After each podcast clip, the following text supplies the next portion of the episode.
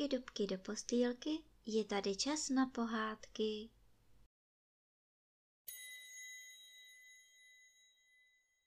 Tentokrát vám budu povídat pohádku z knížky Kozlíček kaštánek, kapitola sedmá Orel. Kaštánek uviděl před sebou louku, kde se pásla kráva a běhalo několik slepic. Řada rákosů naznačovala potok a nad ním stál o samotě dům, vedle něhož byla kůlna. Na hromadě pak otýpky roští a také zelinářská zahrada. Od domu vedla cesta a to doprava podél kopce mezi dobře obdělanými políčky, která byla na obou stranách lemovaná lesy. Vlevo až k neobdělanému návrší se prostírala louka, ale proti kaštánkovi za domem začínal zase vysoký hluboký les, na který upozorňoval koni pásek. Byl to hvost a do něho musel kozlíček jít. Ale jak se dostat přes nekrytý úsek?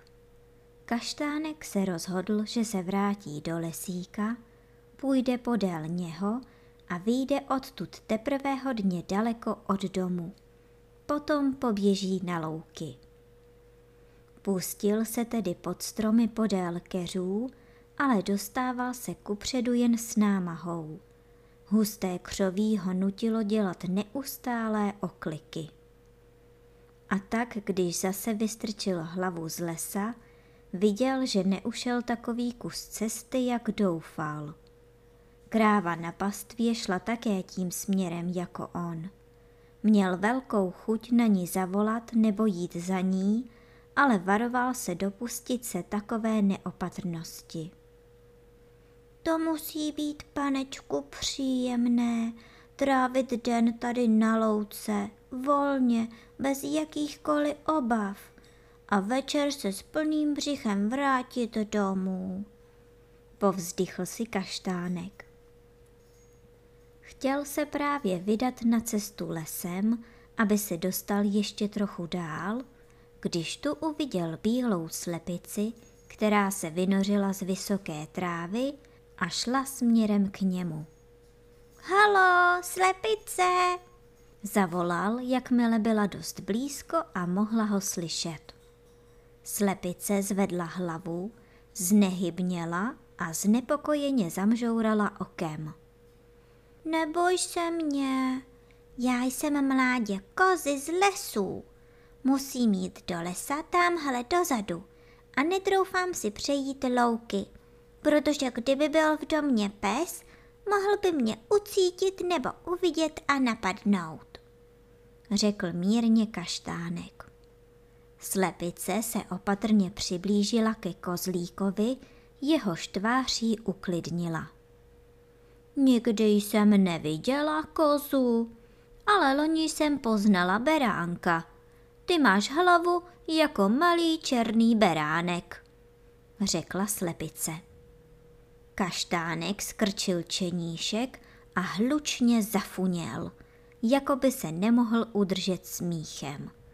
Ale neubránil se, aby neřekl – už si někdy viděla černé ovce s nožkama a čeníškem kaštanové barvy?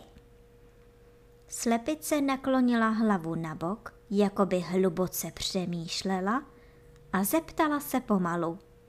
A jakou barvu má vlastně kaštán? No přece hnědou, jako můj čenich, proto se jmenuji kaštánek, odvětil kozlíček. Slepice se podívala po očku na jeho čeních a řekla hrdelním hlasem. Takovou barvu mají taky psy. Zrovna náš pes má čeních kaštanově hnědý. Já, tady mají psa, zanaříkal kaštánek a zneklidněně pohlédl k domu. Ano, zakdákala slepice černého psa s packami a s čenichem kaštanové barvy. Pán říká hrdě, že je to křepelák. Ve skutečnosti je to střeštěnec, na svůj věk až moc velký křikloun a ufňukanec. Musí se ještě všemu učit, především úctě ke slepicím. Ale ty se ho nemusíš vůbec bát a já taky ne.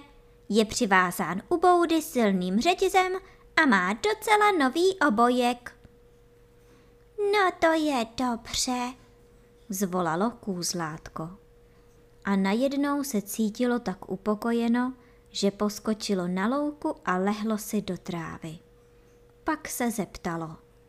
A tvoji páni jsou doma? Jen paní s děťátkem, ale pán odjel z kolečky.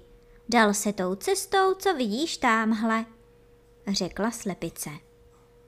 Je zlý, vyzvídal kaštánek. Kde pak vůbec ne, paní je zlá, honí mě, abych neseděla na vejcích, odvětila slepice. Kaštánek nevěděl, co to znamená sedět na vejcích, ale poněvadž se mu kos vysmíval pro jeho nevědomost, rozhodl se, že bude dělat, jako by všechno věděl. To je strašné, řekl rozhořčeně. Je, je, povzdychla slepice, dojata takovým projevem náklonosti. Kaštánek už o tom dál nemluvil a zeptal se.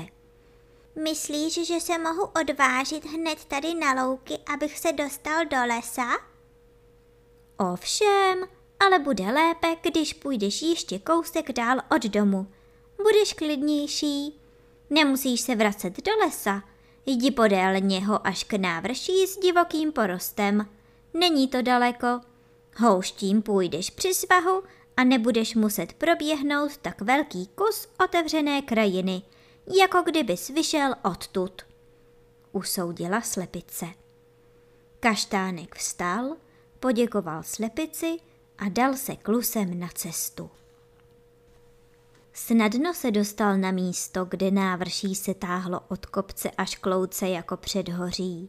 Bylo tam mnoho keřů, propletených divokým barvínkem a ostruženíkem.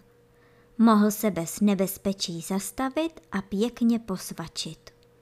Potom popošel do rákosu vyššího než on sám a štěrbinami mezi rákosím viděl nyní po pravici dům už hodně v dálce, kdežto před sebou měl temný okraj lesa, který se čím dál víc přibližoval. Když se dostal až na konec návrší, neváhal a pustil se nízkou trávou do otevřené krajiny. Brzy našel potůček, ale zastavil se, jen aby změřil jeho šířku a hrdě ho přeskočil. Na tomto místě to byla jen stružka. Kaštánek se dal znovu do běhu a tu najednou pocítil jakousi slabost a úzkost, aniž věděl proč.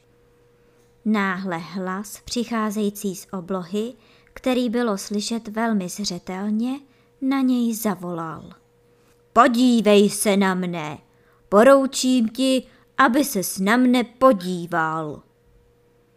Kaštánek se zachvěl strachem. Zvedl hlavu a hodně vysoko uviděl velkého ptáka, který nad ním kroužil s rozepjatými křídly. Řeknu vám hned, že to byl orel, který přiletěl ze strmých hor. Kdyby se byl kaštánek podíval doleva, mohl ho už z dálky vidět, jak se rýsuje na obloze. Kozlíček běžel dál, ale namáhavě, drobnými vrávoravými krůčky, hlavu neustále zdviženou a nemohl od obra odtrhnout oči. Orel se snášel níž a níž, hrozivý s roztaženými křídly, jejich stín se na zemi čím dál víc prodlužoval. Kaštánek zoufale vyskočil, ale sehnul se pod tíhou obrovského ptáka, který se na něho vrhl a drápy mu rozrýval boky.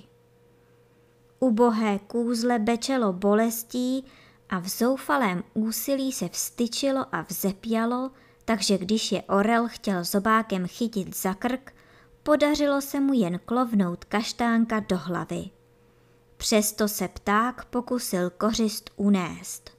Zamával velkými křídly a kozlík se náhle cítil zbaven tíhy, která ho drtila. Využil toho a tak prudce vyhodil nožkama, že orel musel kořist pustit a kozlík s plašenými skoky uháněl pryč. No to se podívejme, jsi těžší a silnější, než jsem si myslel, chlapíku, zaskřehotal orel. Ale já tě přece dostanu. Vznášel se nízko nad kaštánkem. Kozlík skákal, kopal, točil se dokola a uskakoval, takže ho netvor s opeřenými pařáty vždycky minul, když se ho pokoušel popadnout. Orel chtěl tedy znovu uplatnit svou strašnou moc a hypnotizovat ho. Vzlétl trochu výš, začal rychle létat kolem kůzlete a neustále na ně křičel. Zastav se, lehni si, schovej čenich mezi nožky, lehni si, lehni si, poroučím ti, aby si slehl. Kaštánek kličkoval dál, ale třásl se a cítil, že mu nohy slábnou. Přesto mohl ještě přeskočit překážku na cestě. Byl to veliký králík, schoulený v trávě do kuličky se svěšenýma ušima. Sotva kozlík králíka přeskočil, ucítil dotek velkých křídel. Hrůzou zavřel oči, prohnul kříž a klesl. Ale orel se spustil za ním a kaštánek uslyšel, jak králík pronikavě zakřičel. V té chvíli se kaštánkovi vrátily znovu všechny síly. Vstal a uháněl dlouhými skoky k lesu. Ale slyšel ještě, jak za ním orel z velké výšky volá. Máš štěstí, ty škvrně, že moje mláďata mají moc ráda králíka. Kaštánek se odvážil zvednout hlavu a viděl orla kroužit po obloze. Orel držel ve spárech králíka. Ten byl bez vlády a packy mu visely dolů.